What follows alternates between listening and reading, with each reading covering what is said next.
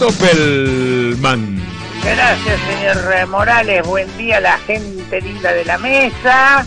Pasan cosas raras con los ricos de este país que se viven quejando de la inseguridad, de la corrupción de los planeros, de los que tienen directo y bien la villa, de lo que cuesta un bife en Miami, pero que si viviesen e hiciesen lo que hacen acá en Miami ya estarían en una celda compartiendo su vida con personajes más siniestros que protagonistas de películas de Tarantino.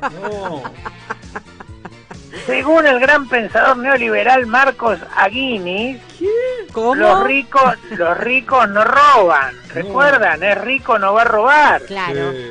Voy a utilizar un término académico francés, A ver. muy usado en la Sorbona. Este, el término. ¿Qué boludo hay que ser para decir esto? Mon Dieu. Es un término académico francés, ¿eh?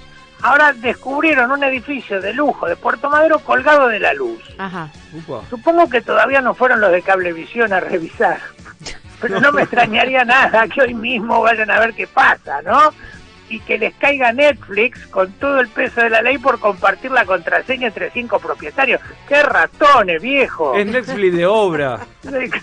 Es muy buena esa, negrito. Ahora, no es un edificio barrial de ocho pisitos, son torres de luxe. Claro. Son las Garca Claro. Tower de Buenos Aires. Y me encantaría cruzar datos de los dueños con propiedades de country. Uh, Seguro que alguno tiene el cable tiro eléctrico tiro desde Nordelta a Puerto Madero. Sí.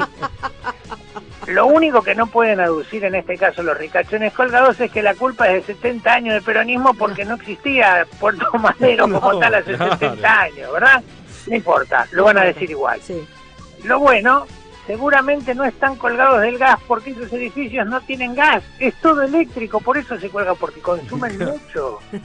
No vi anoche, no vi anoche La Nación Miau, pero, pero supongo que habrán puesto el grito en el cielo denunciando la persecución a los ricos y que así no van a venir inversiones y mucho menos disyuntores. Ante esta situación, le pedí a la división ¿Cuál? no saben lo raro que me siento teniendo que hablar bien de Desur. No. Me da como un mareo. Te pasan cosas Un informe para que te des cuenta que el edificio de los ricachones está colgado de la luz. ¿Cómo te das cuenta? A ver. El ingeniero que firma la instalación eléctrica se llama ingeniero eh, Bloomberg. No, no.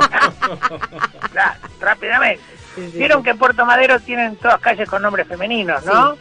Bueno, te das cuenta que hay algo raro con la torre si está ubicada en la intersección de las calles María Julia y Matilde Menéndez, en la rotonda de Lina de Viola. No. Te das cuenta que están colgados. El otro día vieron en el asiento de un vecino, Sí. del, del auto de un vecino, que Sí. un Audi 2021, una boleta paga de luz No. y el consorcio lo echó del edificio. Traidor. ¿Qué? Claro, ¿cómo atrás tuyo van a venir eso? los otros. Claro.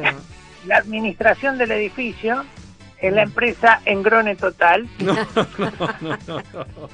La torre, la tiene que tiene el nombre la torre, fue bautizada como Torre Dujovne, Ah, un baldío. está declarada como baldío, obviamente, por eso no hay luz, sí.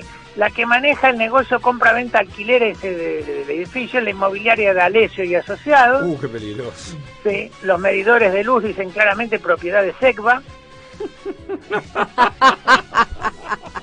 El consorcio ya realizó un descargo ¿Cuál? diciendo que van a regularizar la situación cuando todos los propietarios puedan volver de Miami donde están varados. No, no lo dejan volver. Claro, es eso, por eso. Últimas dos pistas de que están colgados de la luz.